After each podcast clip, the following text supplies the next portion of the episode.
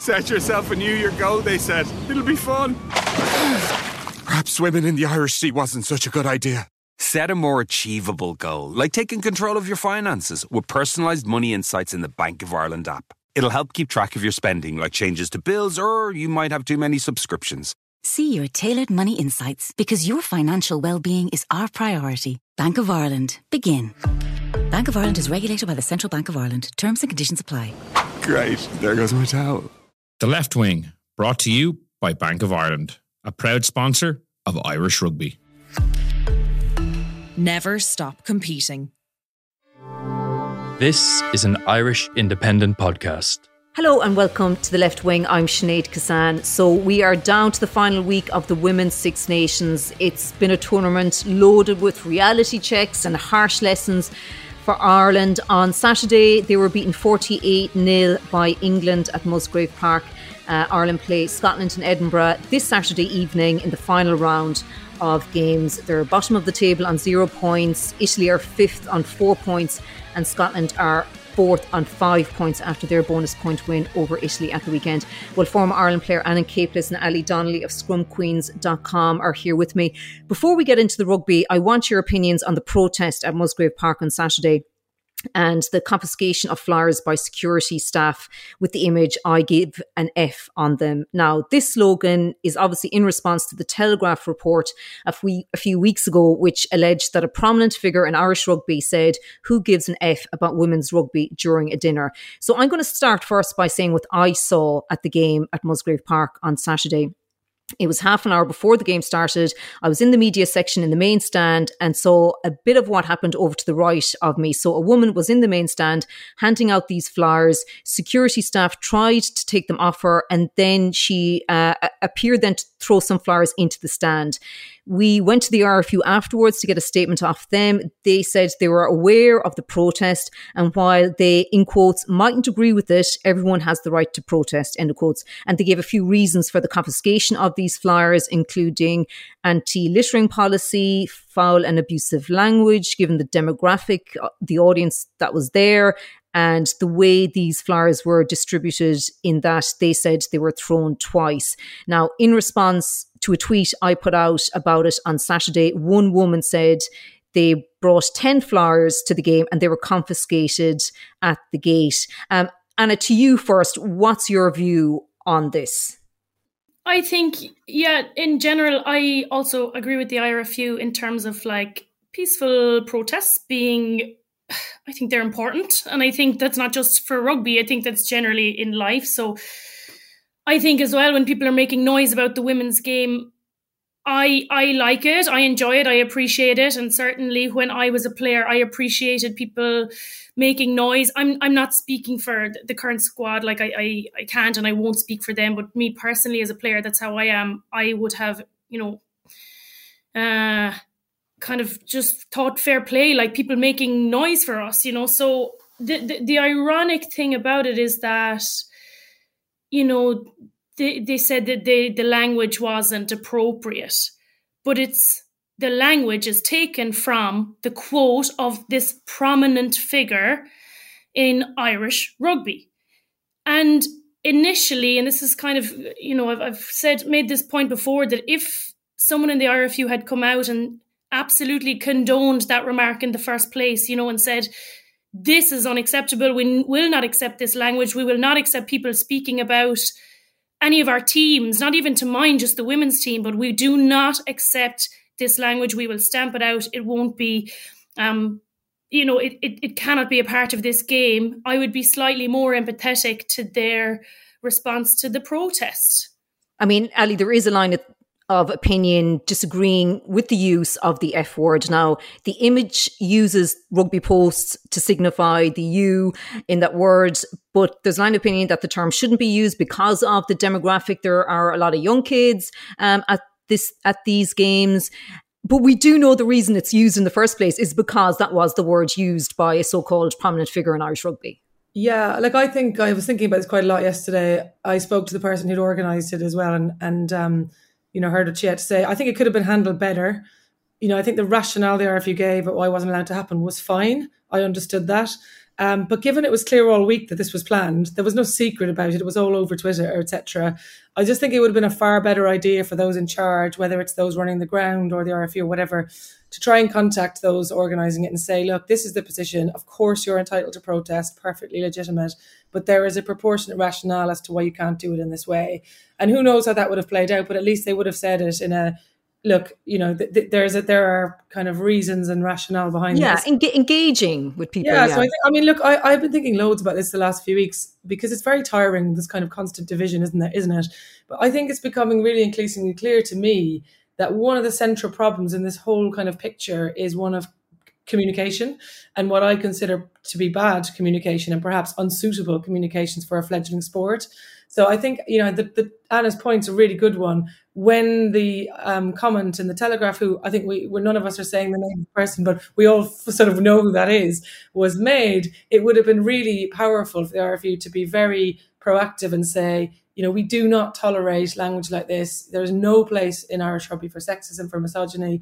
They didn't really say that, and it comes back to this communications point it it there, you know when I've worked I've been a comms director for many years in sport and how you the tone that you use to flex to a particular situation is very important um, and I think the RFU just feel, it feels like they just know one tone that's kind of defensiveness and I think uh, uh, you know I'm actually being supportive here to them I think it does them a disservice because instead of being bringing people on side who are skeptical just pushes people further away and it adds to this division so I think this is another example of where something hasn't been particularly well handled um, probably on both sides, but in particular, we knew it was coming. Quiet word in the ear, whether it would work or not. At least you could have tried.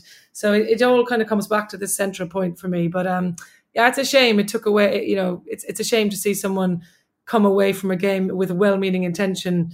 You know, really upset and feeling they've really borne the brunt of something disproportionate. So yeah, it, it was the whole situation was disappointing. I think, yeah, I think that's fair that it could have been managed slightly better. And yes, there there are kids there, and um, you know, I, I saw a few of the stickers around. I didn't see the I didn't see the incident happen happening with throwing the the flyers or anything like that, but I did see a few of the stickers around, and I suppose it's it's you know it's it is a family environment and we we always love that at women's games and, and we want to keep that you know as a very valuable part of of, of women's rugby. So yeah I, I i agree. It could have been it could have been done differently but also these girls like I, I'm from seeing on Twitter like who they are.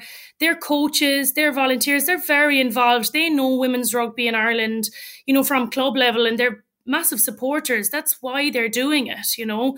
Um, so uh, different different ways to look at it definitely but also big noise. And also with all of this extensive coverage that the women's game is getting now with the noise gets louder as well which is what we what we wanted. This is what we want for women's rugby is more coverage more excitement more talking. And if things are going badly well then this is how people respond as well let's get on to the game itself uh, and uh, a 48 0 win for England. There was talk before this game of all kind of records possibly being run up by England at Musgrave Park.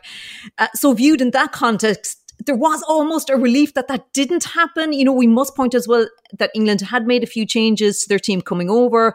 They lost like some Marlie Packer, Packer through injury towards the end of the first half. But overall, how do you view Anna the Ireland performance on Saturday? I think relief is probably a good word to use because, yeah, like the predictions, like over 100 points, and, you know, some people suggesting, like, oh, maybe they shouldn't play the game or maybe it shouldn't even be televised or whatever. But glad that all that was kind of like, you know, refuted by the Irish girls' performance. Like, England didn't play.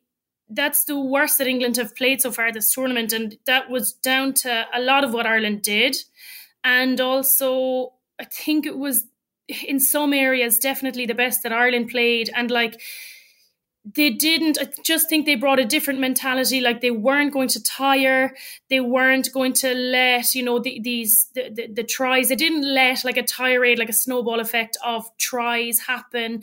Um, they kept going and kept working and like they they can be proud of themselves for that because they really needed to do that they didn't do it on other occasions and they did it on Saturday and it and it counted. I know 48 nil isn't your ideal score and especially when you look at the two other games were so competitive this weekend and you know much closer scoring and then to have 48 nil and like a zero next to Ireland is like just really disappointing. I really thought that they were going to get a score and the crowd was enjoying the game so much and like really like encouraging and every small win and small moment was so celebrated by the crowd and then you could see that the players on the pitch as well and that contributed to you know their massive defense but if they had just I was looking at like 27 nil and I was like oh my god if we could get a try and put something on the board and keep England at 27, that would be a result. But, you know, they, they were able to like get in a, for a few more England towards the end. So,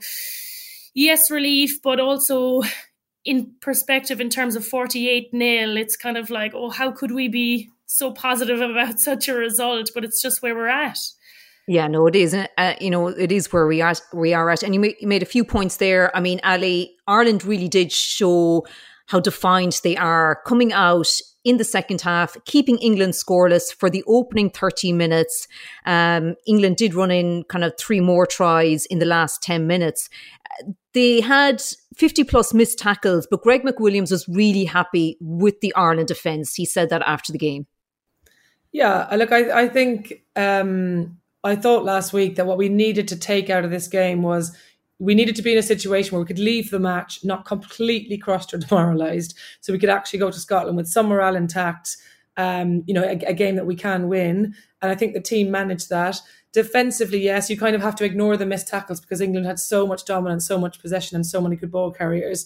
Um, but that has obviously been a problem for us all competition. These missed tackles. Defense was better. I mean, I think it was very committed and had a lot of heart and a lot of passion. And people got up off the ground, um, you know, more quickly than they've been doing all competition. And we made life difficult the breakdown for England when they were going forward. So yeah, I still I still can't quite tell you the system and structure we're playing to, but at the same time, what I think you saw in defence was a step up in attitude. And I'm not saying our attitude's been poor so far, but I think there was a an acceleration of you know belief commitment communication cohesion in the defense. Um, i think it's a really it's a really it's a hard game to analyze because we were just saying before we pressed record behind the scenes there that on the one hand there's some really good stuff to take out of it. You know we're the first team to stop england getting past 50 points this competition which you know is another conversation another day. Uh, but at the other you don't want to kind of it feels a bit 90s men era to be saying sort of a morale uh, you know a, a morale victory or it's um you know, I can't remember the phrase, but we were saying, you know, it feels a bit, you don't want to step into that territory of like, oh, it's okay to lose by 50 points, isn't it? Because it's England. So there's, there's two ways of looking at it, but, but certainly they will go to Scotland feeling a lot better than they might have. And that's something. I'm sure we'll talk about Scotland in a second, but you know, there, there was some good stuff. The 30 minutes scoreless, that, that was a real achievement. Yeah, no, it was great. And Anna, the line out again, um, we saw the way we saw in Parma, it malfunctioned at crucial times. And McWilliams did say afterwards, it's just not clicking. And again at the weekend, remember when they turned down the chance to go for a penalty right in front of the posts? They kicked the corner and then England disrupted. Again, looking ahead to the Scotland game, this just has to improve before they play go to Edinburgh. Yeah. And you know what we were talking about last week was you know what are what will they be working on? And we you know we talked about the line out. We don't know you know we don't know what what they're working on in in camp. So whether they put a lot of time into it and it didn't go to plan in terms of like we know it's going to be better this weekend and it just and it didn't click or you know and, and to compare it to the other set piece in the scrum where they've you know they've obviously done some brilliant work and then we've talked about it before, like covering all bases. There's so many areas to look at. Um, but yeah, when when when the line out is is um so key, the Scotland line out won't be as strong as um the English line out. Still strong and still you know they'll have analysed Ireland a lot. And like we kind of were talking about last week well Ireland can't really change much. They have to get right what they have. You know they have to get their menu picked out in terms of like wh- where can they attack from the line out and what can they use. Again just a week's turnaround before the next game. Repetition repetition repetition who's going to be starting, who's not, get your team right and just do it as many times as you can coming into this weekend. And again, that's that's all we can do. I think the movement is good. Sometimes there was like a miscommunication, and then just the timing is just not really working out, or it's being read, or some of it was really good, and I thought some of them were like, "Wow, that was brilliant!" Like in, out, no bother. Like it looked so smooth, and then, like you say, at the key moments, then it seems to to get fluffed. So this weekend, England and France shoot it out for the Grand Slam in front of expected record crowd, 50,000 at Twickenham. And then, you know, Ireland playing Scotland. Uh, in Edinburgh, 7.30 kickoff on Saturday evening. As I said at the top of the show in the intro, Ireland are bottom of the table on zero points. Uh, Italy are fifth on four points. Scotland are fourth on five points after their bonus point win, uh, 29 points to 21 win over Italy at the weekend. And what a timely win that is for Scotland. You know, their first win of this season's tournament. It ends a 12 game losing run and really will, Ali, give them such a lift going into this weekend's game, especially as well when you consider what happened last year, and of course Ireland getting that uh, getting that late try when pro- probably Scotland should have won that game. I'm sure that will be on their minds as well. I think that sets it up really nicely, actually. But yeah, I mean, it's hard. You don't have a heart of stone not to be delighted for Scotland winning that match after all those losses. You know, they have a fantastic captain who speaks so eloquently always after losses. So it was lovely to see her after a win. I, I think my worry for us is we can talk tactical in a second, but you could see them growing in confidence with every single score. And they've really lacked this, you know, they've, we've talked a lot before this competition about Scotland and the way in which they lose very tight games, including our game last year where they're ahead and they last few minutes let it go. And there's something I always felt like when it clicked for them and they won a game, they could win lots of games because actually they're good enough in the competitive matches to, to win against the teams around them. And so my slight nervousness is they've got this belief now um, you know, this got very close. You know, it was 24 7, I think, at one point, and then it got 21 24. And you thought, oh no, here we go again with Scotland, you know, letting a massive lead blow and losing. And they didn't. And they knew you could see it. You know, this was just going to be their day. So, my kind of overarching kind of strategic worry is that they ride that momentum into this game and they believe, you know, this is Ireland. They haven't won a, they haven't and well, we scored two two tries. One was a penalty try. This is the team who can't score tries and a team who are leaking points left, right, and centre. We're at home. We've just beaten Italy, so yeah, we'll believe. So I was thrilled for them, but um, I hope maybe they celebrate a bit too hard. what do you reckon, Anna? Is it is it all set up for Scotland win here? How are you looking at it? Uh, we were also kind of chatting about this this earlier. Is that I think that Scotland sometimes, and they kind of proved it in last year's Six Nations, they maybe it's because they celebrate too hard, but they sometimes follow a really good week and a really good performance by not not fulfilling that potential in, yeah absolutely and that's what I'm kind of hoping for um, when when when Ireland head over there. But um, you know, it is teed up nicely for them, like a home fixture.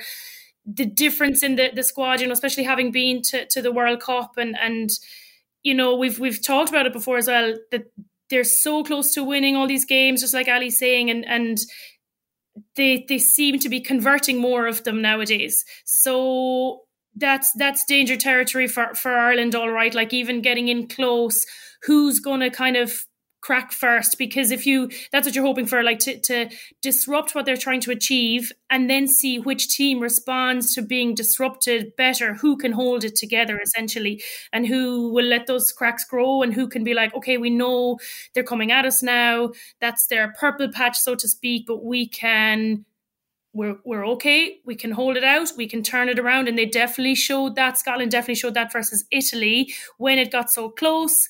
They didn't like, you know, throw the hands up and say, oh, this is too hard. You know, we're not going to finish out this game. They kept the heads and, and finished it out. And they really, they were so happy with that result that like, let's, let's see how much of that they can hold on to, keep their cool heads and stick to the game plan that they, that they're, they, they proves really is working really well for them. Mm. They feel to me like a team further ahead of. I mean, I don't. I, I think we can go there and win, but I think Scotland, to me, feel like a team a year or so ahead of us. Partly because they had the World Cup experience, even though they didn't win. We talked before about the impact that's made, but you think about the kind of senior players in their team you know, your Rachel Malcolms, Lana Skeldon, Lisa Thompson, Chloe Rollie, Jade Konkel Roberts come back in. There's probably more. We we've talked about Ireland having a handful of that surrounded by quite green, naive new players. There's definitely more of a kind of cohort in that team of players who've been through the mill with them and, and it feels like they're just that bit further ahead. They're not the same team of last year.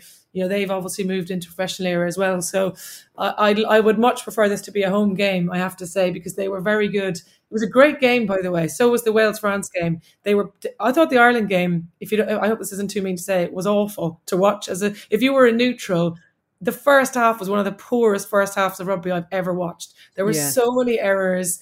It was like a training game against a team who were hanging on. Whereas these two games, th- this was a fun match to watch, and Scotland played really well, lovely rugby.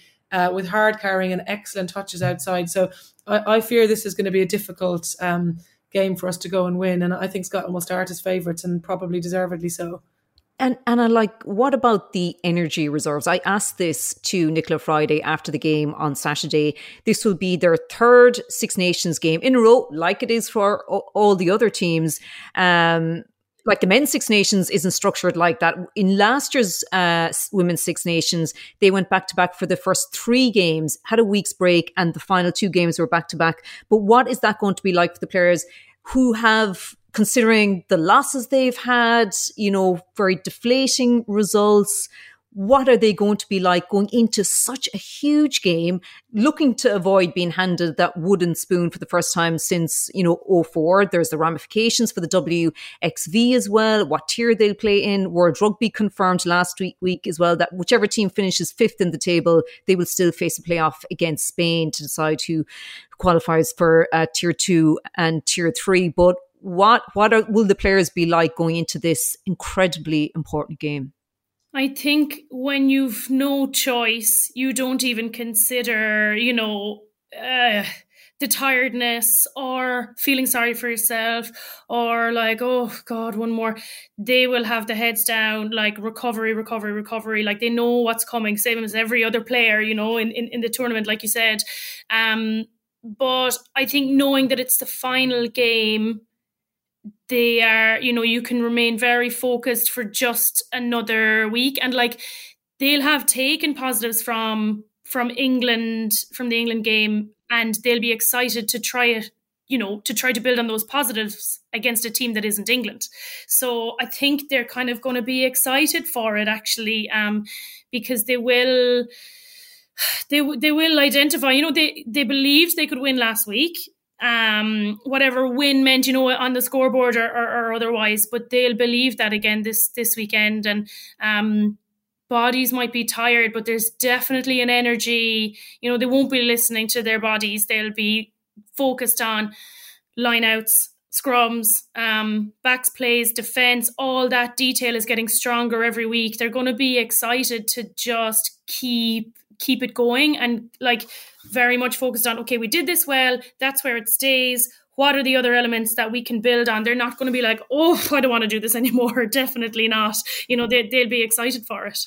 Yeah. Okay we're going to finish with predictions. Ali to you first. Heart says ireland head says scotland. Anna. I'll go ireland.